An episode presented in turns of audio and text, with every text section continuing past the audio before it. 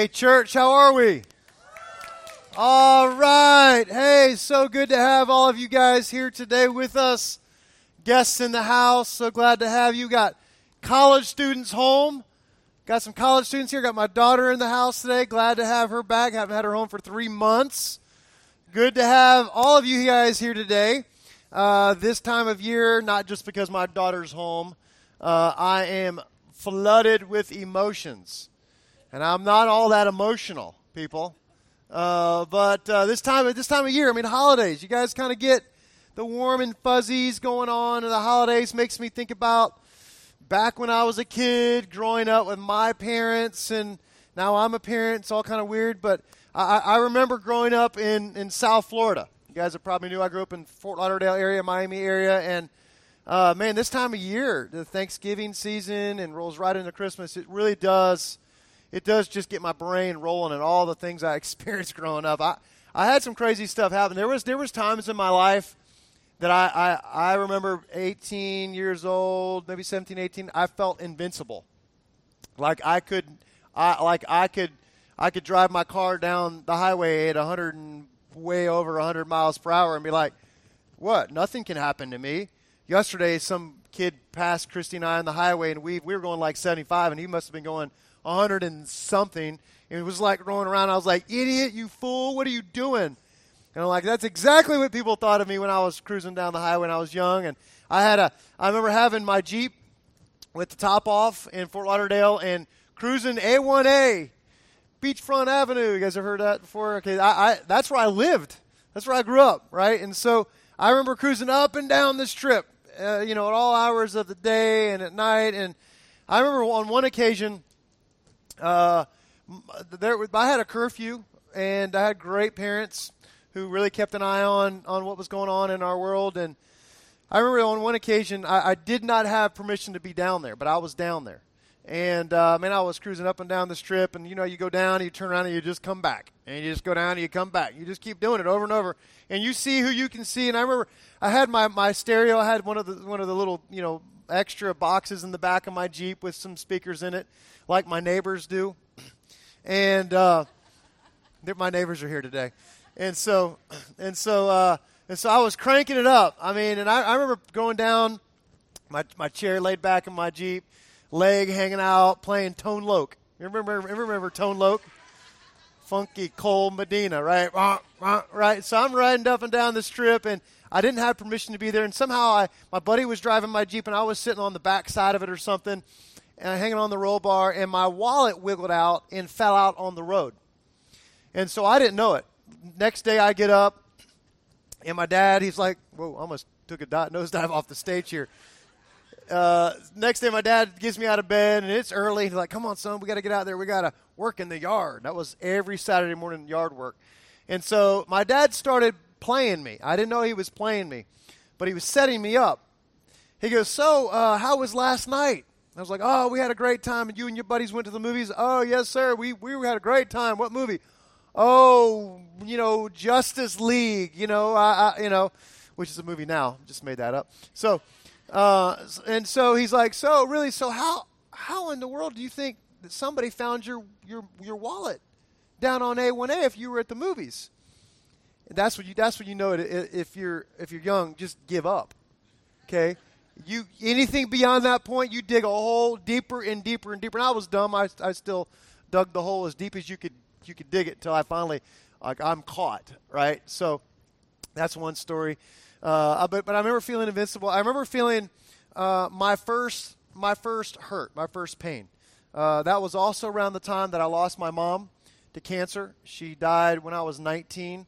So that was all kind of around that same era for me. And I, and I thought about that this morning, and then I, I realized as I was talking about this last week, I said last week that there's more suicides in this one month, this, this, this season right now that we're in, than all other 11 months combined.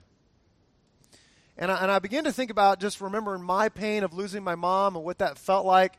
It was two days before Christmas that we she, we lost her abruptly. We found out she had cancer on Thanksgiving, and she was gone before Christmas. And I remember waking up Christmas morning, unwrapping her presents. That was miserable. We cried at every part of that. I, I, I still I still can I feel that pain still to this day. When I've been at your funerals and done your funerals and been a part of some of your losses and some of your difficulties, I feel your pain. I feel I, it conjures up what I felt then, and I feel when we go through these experiences together. Um, I I had my first sense of really being afraid during that area of my life. Uh, I was afraid, and I, and I can tell you that my mom, um, around the time that she was passing away, even the day that she passed away, I wasn't very nice to her. I wasn't around a whole lot. I was doing my own thing. And I remember, sorry for getting choked up on you a little bit here. I can remember being afraid of completely surrendering to God. Like I was totally in that stage of my life, one foot in and one foot out of the whole God thing. And my mom, she was my mama that prayed for me. She was one of those kind of mamas. She prayed for me. And I was literally, I can remember then feeling afraid of if I give everything to God, what if it doesn't work? And what if I know better than Him and I can live my life the way I want to, which was really working out great for me then? Ha ha. Right? Isn't it stupid you think you can do it apart from God? But, but I was scared to go all in for God. I was scared of what I might lose.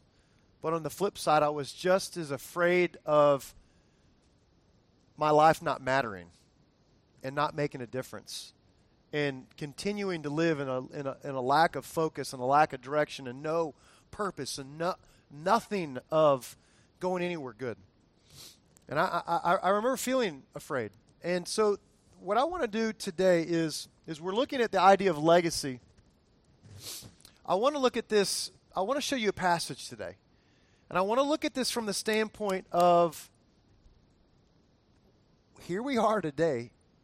There's no accident that God brought you here. And could it be for the purpose today that He wants to lead you to a place of walking out from here doing this? Going, okay, God, I give, uncle. I surrender. So we're gonna look at we're gonna look at a story today that uh, that these people in this story they had the same struggle, the same tension going on exactly as what I've been explaining. They had one foot in and one foot out, and we're completely waffling on the God thing.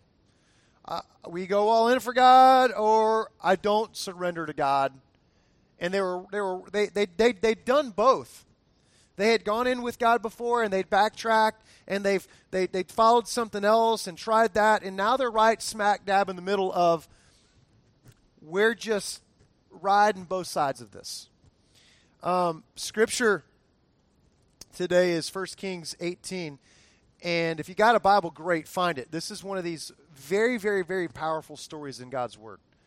That is life, I promise you, this is life transforming if you allow God to work in you today. If you don't have a Bible, that's great. We, we have lots of guests, lots of newcomers every week. You can just wave, wave your hand and we'll, we'll get you a Bible. If not, we'll have it up on screens. And we also all, always print our, as best we can, always print our uh, scripture that we're using in message notes today. So let me give you some background. All right, so there's a major tension going on here.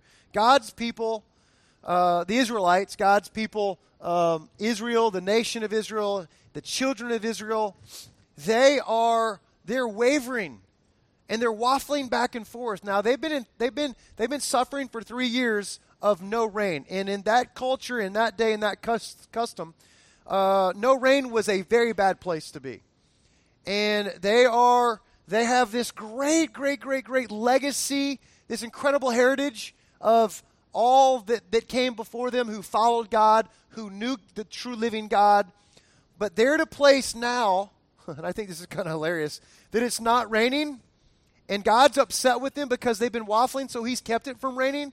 So they're now praying to the God of Baal, who is the lightning God who's supposed to be raining, and that's been three years now. And I'm like, how's that working out for you? So they're, they're praying to the, the, the, the God of Baal, who is the lightning God, also known as the God who could make it rain and bring fire from heaven. and they're also praying to the god of Asherah. She was sort of the sensuality god, the god of sexuality. You got one God that can bring crops because he can make it rain. You got another God that brings kids, crops and kids. Very important in the ancient world, and there's no rain. So they are totally one foot in, one foot out with God. God's not happy about it. So he's, he's kept it from raining. So they're, they're, they're, they're, they're questioning following God, and they're trying to put their stock somewhere else. So enter into the scene God's man, Elijah. And uh, he comes in on the scene, and God sets him up to now communicate to uh, all the people of Israel and speak to the gods that they believe and are trying to pawn off on everyone as also true gods. So Elijah shows up on the scene, sort of, sort of like, like how Georgia had Mark Richt, and then sent Mark Richt down to solve things in Miami because there was a mess down there. And now they got it going on. So I just Georgia, why did why did why did we do that? So okay, so so there's so here's the thing, there's major fear. Major, major fear going on because things are drying up. No food, no water, no business, that's bad. So they, they're they're they're as a people flooded with emotions. God, where you at? let's let's let's try something else out. So God's not happy. He sends Elijah. Uh, 1 Kings 18:21. Elijah Elijah shows up. He's God man. He's God's man, and he says essentially, "Let's settle this once and for all." Who's the real God? Who's the real God? All right. So that's where this story picks up. Verse 21 Elijah says and speaks to this group who are listening, How long will you waver between two opinions? You know what he's asking, right? He's asking, he's asking the waffling question. Why aren't you all in for the one true living God? How long will you waver between two opinions? If the Lord is God, and he sets up something really sweet here. If the Lord is God, follow him. If God is God, if you really believe that the God of our ancestors, the Lord God Almighty Jehovah, if you believe He's God, then go all in for Him. Follow Him. But if you believe that Baal is God, the God of lightning, the God that can make it rain, the God that can bring fire down, get some get some crops, and, and Asherah, kids, if you believe in that being God, follow Him. But what the people do? They said what? Crickets, right? Nothing. There, nothing's going on. Nobody says anything. No response. So Elijah's not through. He, he said what he wanted to say. He's trying to bring the temperature up. He's trying to put put things in place where they should be. And he wants every man, woman, and child to recognize who is the one true living God. So he he does what probably any good prophet would do, any real prophet of God would do. He sets up a duel a battle of the gods, much like a battle of the bands, right? Or you bring out your band, they do their thing, the next band goes, they do their thing, and it's like, who's the best, right? You're enjoying it all. But he's but but, but Elijah's like, you're not going for both teams any longer. You're going to choose one today. Because there's only one true living God who derives and deserves our attention and our affection. And it's the one true living God. So he sets up the battle of gods Everyone's watching. Um, and Elijah says, Let's build two altars. You build your altar, you stack it up as big, you make it just like you normally do, or you make it bigger and better than you've ever wanted to. But this time, don't light it on fire. You pray, and if your God is real, he'll light it on fire. And then I get a shot. I'll, I'll build my altar, and if I if my God is real, the true living God is real, then he'll start this one on fire. And they're like, let's do this, right? So we got the battle of gods going on. So they go first. So you got you got Baal, the god of lightning, who ought to be able to send fire versus the invisible God of Israel. Now, let me give you some odds here, some really cool odds going on. so you have two two false gods, fake, phony gods, Baal and Asherah. They, come with them. They've got their, their, their, their tribe they're following. Baal has, a, has 450 prophets that follow. Asherah has 400 prophets. That's 850 to 1. You got 850 people versus Elijah. Hey, I got the real God. All you people are wrong. So, I mean, tensions are high. This is a big deal. Not only are, it, it, do you see these people on the scene, but I mean, everybody's come out and they're watching this all take shape on the Mount of Carmel. This is one of the biggest visible scenes as you can imagine in the Old Testament that was factual, it happened. Putting on the spot of who's the real God. It reminds me, well, I'll tell you about that in just a minute. All right, so in 1 Kings 18 27, it says, At noon, because they go first, at noon, Elijah began to taunt them. Because what was going on here was they, they went first, they started doing their thing, they started praying, they started dancing. In the morning, all up until noon, they shouted and danced, and guess what? Nothing happened. Nothing's going on. So Elijah, it says at noon in verse 27, he begins to what? What does he do there? He begins to say it out loud with me. He begins to what? Taunt them. You know what that's called? It's called trash talk. Elijah starts trash talking. He says, "Shout louder! Where's your God at? Why don't you just, why don't you just, you know, raise the roof, shout a little bit louder, everybody? Surely He's God. Perhaps He's deep in thought. Maybe He's like meditating Himself, or maybe He's busy, or maybe He's traveling. I love that. A God who's traveling. Or maybe He's sleeping and must be awakened. And, and, and here's what's crazy. In some versions, it says, it literally says this. It says maybe he's relieving himself. Maybe he's on the John, people. Maybe there's a big do not disturb sign up right now. He's got stuff happening in his world and cannot be, be disturbed. That's literally in the Bible. That's why you got to read this. This is unbelievable. So here, here, Elijah. Here's a prophet, a prophet of God that's talking smack. I love it. You ever read the book Five Love Languages? My sixth love language is talking trash. My wife and I, we, we, we love to talk trash with each other. It's part of like the courtship process sometimes for us. It's wonderful. You should try it.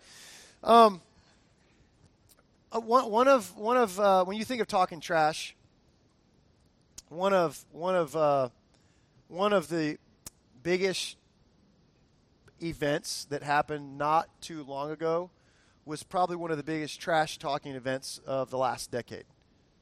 If you'll remember back in August, there was two opponents. There were the battle of gods, if you will. Conor McGregor versus Floyd Mayweather, right? In in like the biggest battle, right, of of our day. At least that's what it was built up to be. And I'll be honest, man, I, I, I bought in. Uh, I didn't literally buy in like I, I went to a friend's house who bought in. That's always the way to go.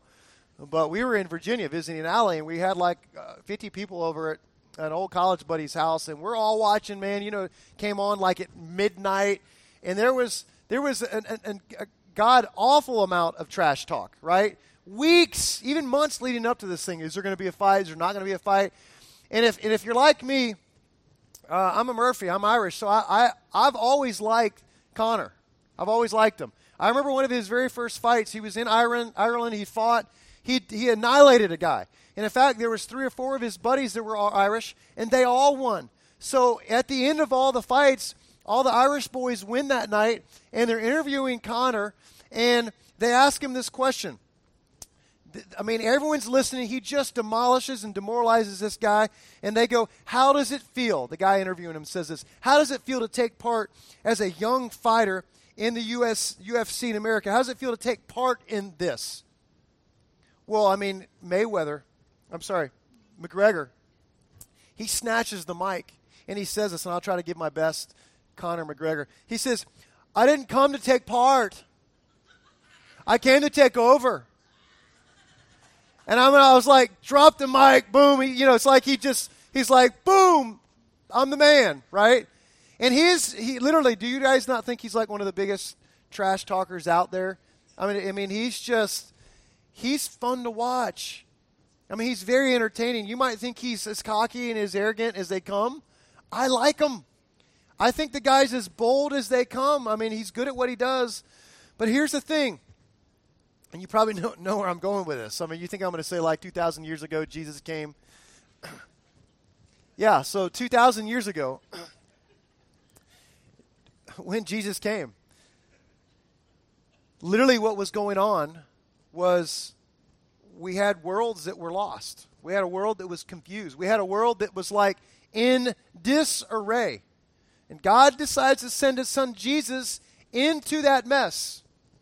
Jesus lives his, his life, it's perfect, it's spotless. He does some cool tricks, he's got a following. But the biggest thing that he does is at the end of his life, when he predicts his death and he says, Come on, everybody, pay attention. I'm going to take the sins of the world, I'm going to put them on me. I'm going to take what you owe for your wrongdoing, and I'm going to take it away from you, and I'm going to bear the sins of the world on myself. And he says, he says he's going to die. He goes and gets dead, and he comes back to life, rises from the dead. And you know essentially what he says to us? And you know what was going on? And I think the whole message of the Bible is this when it comes to our hearts. He didn't come to take part, He came to take all of it. He, he didn't come to say, I want some of you, or like a part or a piece of you. He says to all of us, and I think the message of this passage is He's saying to us, hey, don't be waffling on your opinion. I know things may be difficult.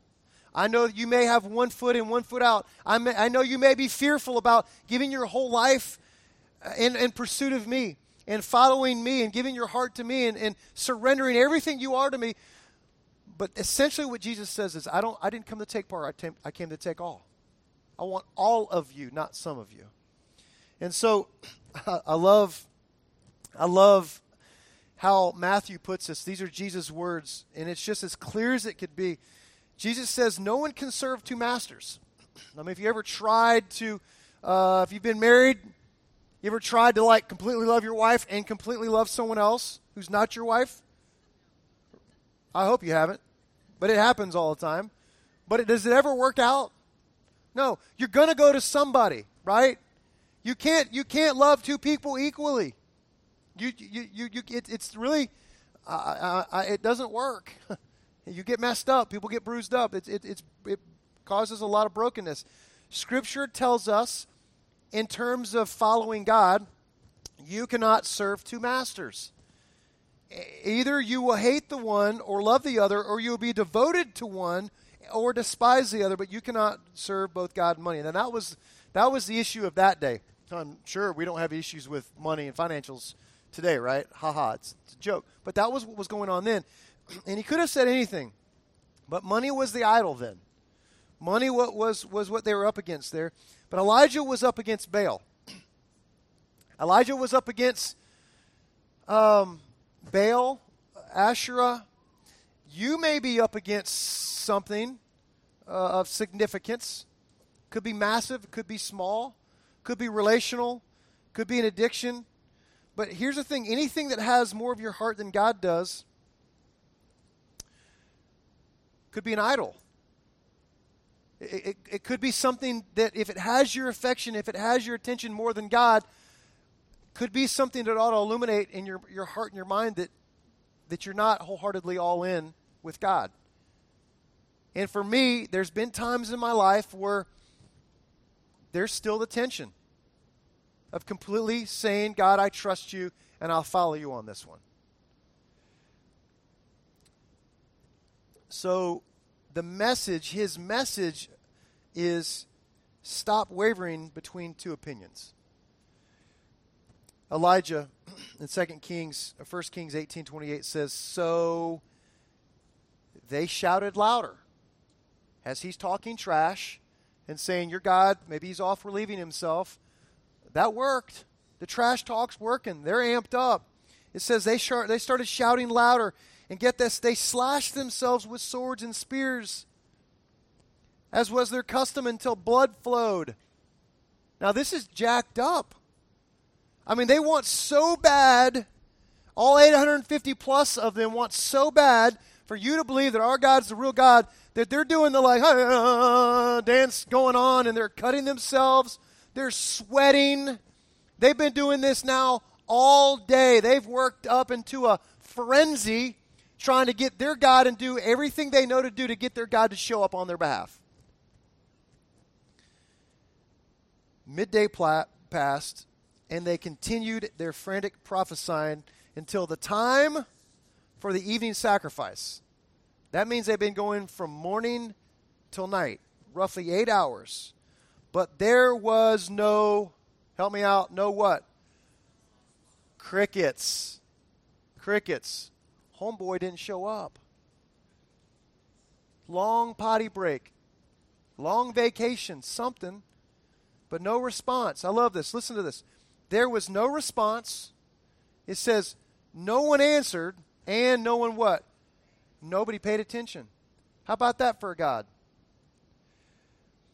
So for eight straight hours, these prophets of Baal, they pray, they dance, they cut themselves frantically, working hard. They're giving all their best effort. Nothing. So let me ask you this. Let me ask you this. Why do we give so much attention to things that can never give a response? Why, why do we work so hard and give time and effort to stuff that never answers, that gives no response, that never gives any attention? Can I mean literally, can you imagine tying your hopes and your dreams, your future, your purpose, your life to, to something that's fake? So, Elijah's turn. Elijah builds his offer, altar uh, to the Lord. He builds his altar, and I'm sure he's like, "All right, you boys, you got you got phony gods. I'm sorry to tell you. Let's let's move you over to the real God." And again, the whole point and purpose of all this is God wants to win their hearts back. God wants them. He, he wants their worship. He wants their attention nothing else. So Elijah builds his altar. And not only does he stack the wood as high as he can stack it, but he brings in gallon after gallon after gallon. I mean, like gallons and gallons and gallons and gallons of water and soaks this wood, soaks it. Just, they continue to pour water on it. I mean, like, take a lot of time and a lot of effort, so much so that Scripture says that the ditch around it, and this is a big, big sacrifice by traditional standards and what history says, it filled up the complete ditch around it with water. So it's it's a it's a big flooded mess. And it says in 1 Kings 18:36, it says at the time of sacrifice. So it's still sacrifice time. It's it, this is traditionally when it happens every time at night just like this. They just at sacrifice time, their God didn't show up. Sacrifice time still going on. And it said the prophet Elijah stepped forward and prayed. Now I'm going to I'm going to pray or I'm, excuse me, I'm going to read what he prays and would you guys keep track of how long it takes me? Just count it up. Here I go. Elijah prays and says, "Lord, the God of Abraham, Isaac, and Israel, let it be known today and everyone's listening. That's uh, oh, hold up a sec. I, I added in there. So cut, stop, and then cut out like two seconds. Okay. Can we just start over? Because I don't think you guys were quite ready. Okay, so ready, go.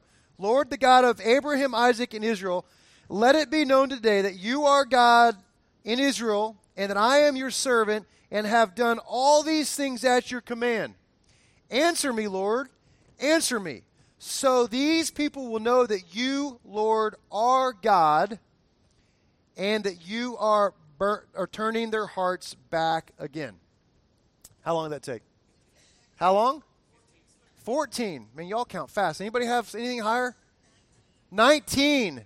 Anybody else? Man, I did it like five times yesterday and I counted 20 seconds. Okay? Y'all got to go like slow, real seconds. Y'all know how to count, okay? All right, 15 seconds. Check out these odds. Scripture says that the prayers of a righteous person can accomplish much.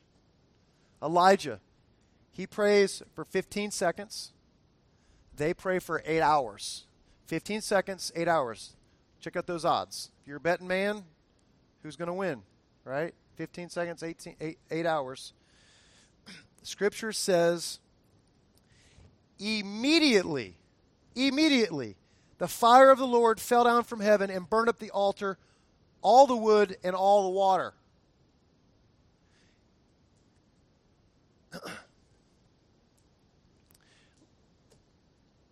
I mean, this is a, this is an unbelievable scene. I mean, I, I, it would have been unbelievable to see it that day. I mean, they they must have just had their mouths drop open and said, "Why in the world have we been following you?" When here we know that the God of Elijah, the God, the traditional God of Israel, he's the one true living God.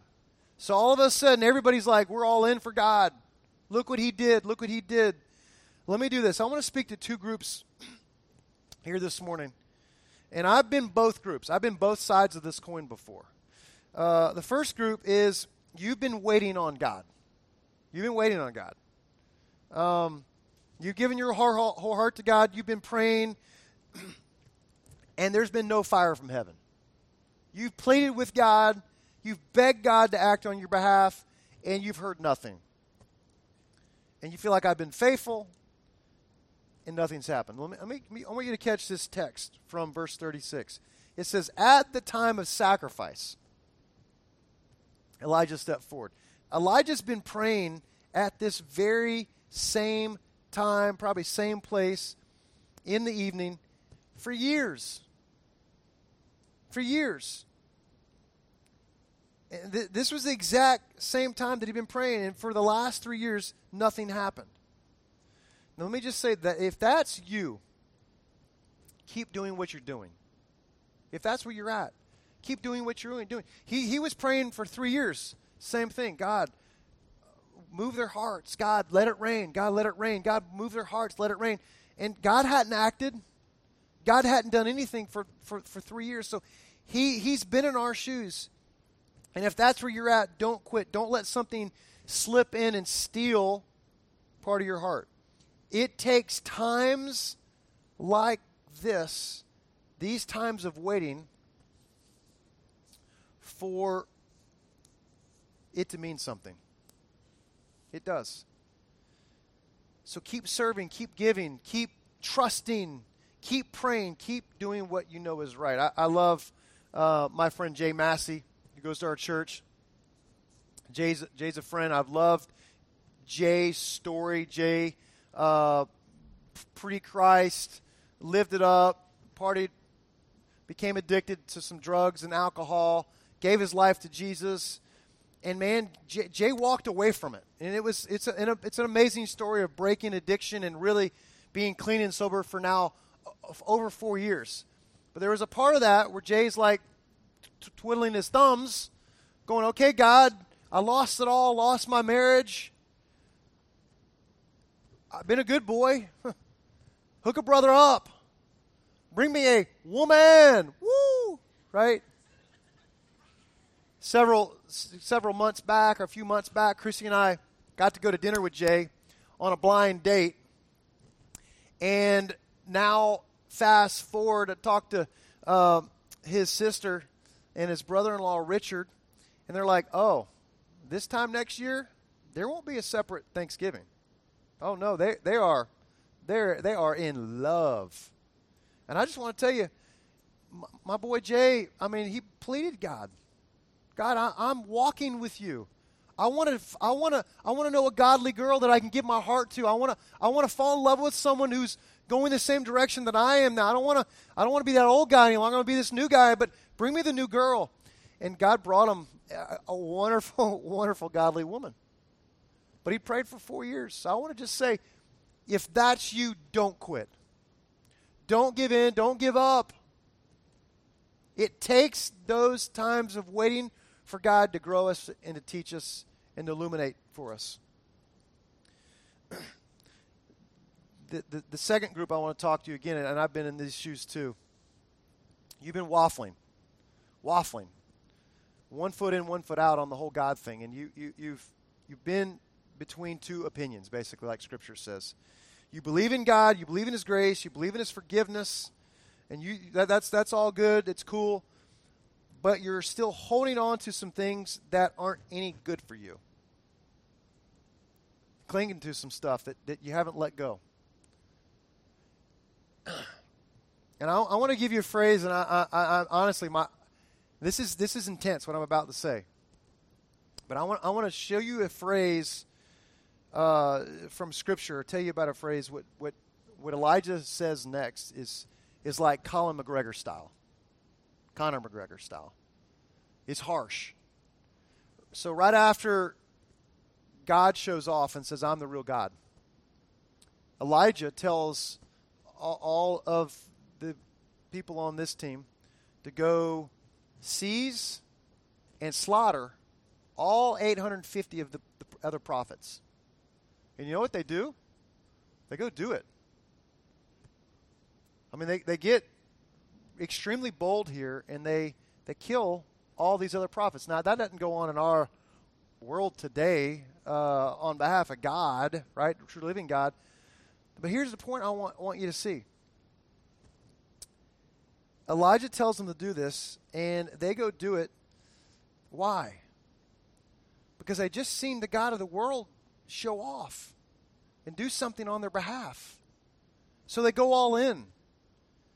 So the question that I, I would like to ask and pose it to you this way is what are the things you're constantly telling God or people that, that you love that you're sorry for?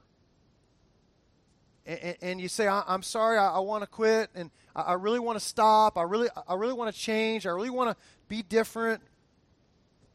I want to say, stop being sorry and slaughter it. Stop. Get rid of it. And I really believe you can because Scripture says, I can do all things through Christ who gives me strength. See, God wants to destroy the things that are destroying us, He wants to slaughter them. He wants to annihilate them. Because those things at times in our life are the things that are keeping our attention, keeping our affection, and keeping us from truly following and knowing God. 27 years ago, when my, uh, when my mom uh, was passing away, passed away at a, at a church in South Florida, I prayed, and I can remember this very vividly. I prayed to God, and I said, God, take over me. I, I, give, I give you all of me today. And that, my, that night that my mom died, um, I wasn't with her. In fact, I, I wasn't very kind to her. Um, I, I, I was running around, and again, one foot in, one foot out with the whole God thing, wavering between two opinions. And I have letters today where my mom prayed for me and pleaded that I would give my whole heart to God she, she was pleading that I would surrender my heart to God and I would not waste my life. That, that I, I would be used, that I, would, that I could make a difference, that I would matter, and that I would not just live my life without purpose. And I want to say if, you're, if you've ever been afraid that your life might not matter, I, I want to invite you to pray today and ask God to help you open your hands up and surrender every area of your heart to Him today. Why? Because there is but one God. And He didn't want part of you, wants all of you. And I would say some of you today, you would say, you know what? I, I really don't feel like I experienced God. Could it be that you've allowed Him in some places of your life, but not all of your life? So let me pray for you this morning. God, I, I ask that this morning you would help us grasp how much you love us, how deep, wide, and great and powerful your love is for us. God, that you would do crazy things like what we just read in Scripture that's like, ah, it's hard to wrap your, our, brain, our brains around that, God. But you did, you did everything that we've read, everything that we've ever understood. You're presently doing things in our lives now, God, all in order for us to continue to find our way back to you, that we could live in close relationship with you. And so, Lord, I pray that today that you would give us strength and courage for us to allow you to have all of us today, that we would surrender everything that we are to you today. God, we don't want you to have part of us, we want you to have all of us. So, God, today, that's our hope. That's our prayer. And, God, we know we can do that through you because you give us strength. So, God, today, we're for you. We're going all in for you. We're, we're going to quit riding the pine, standing on the fence, God. Today, God, we give ourselves to you. In your name we pray. Amen.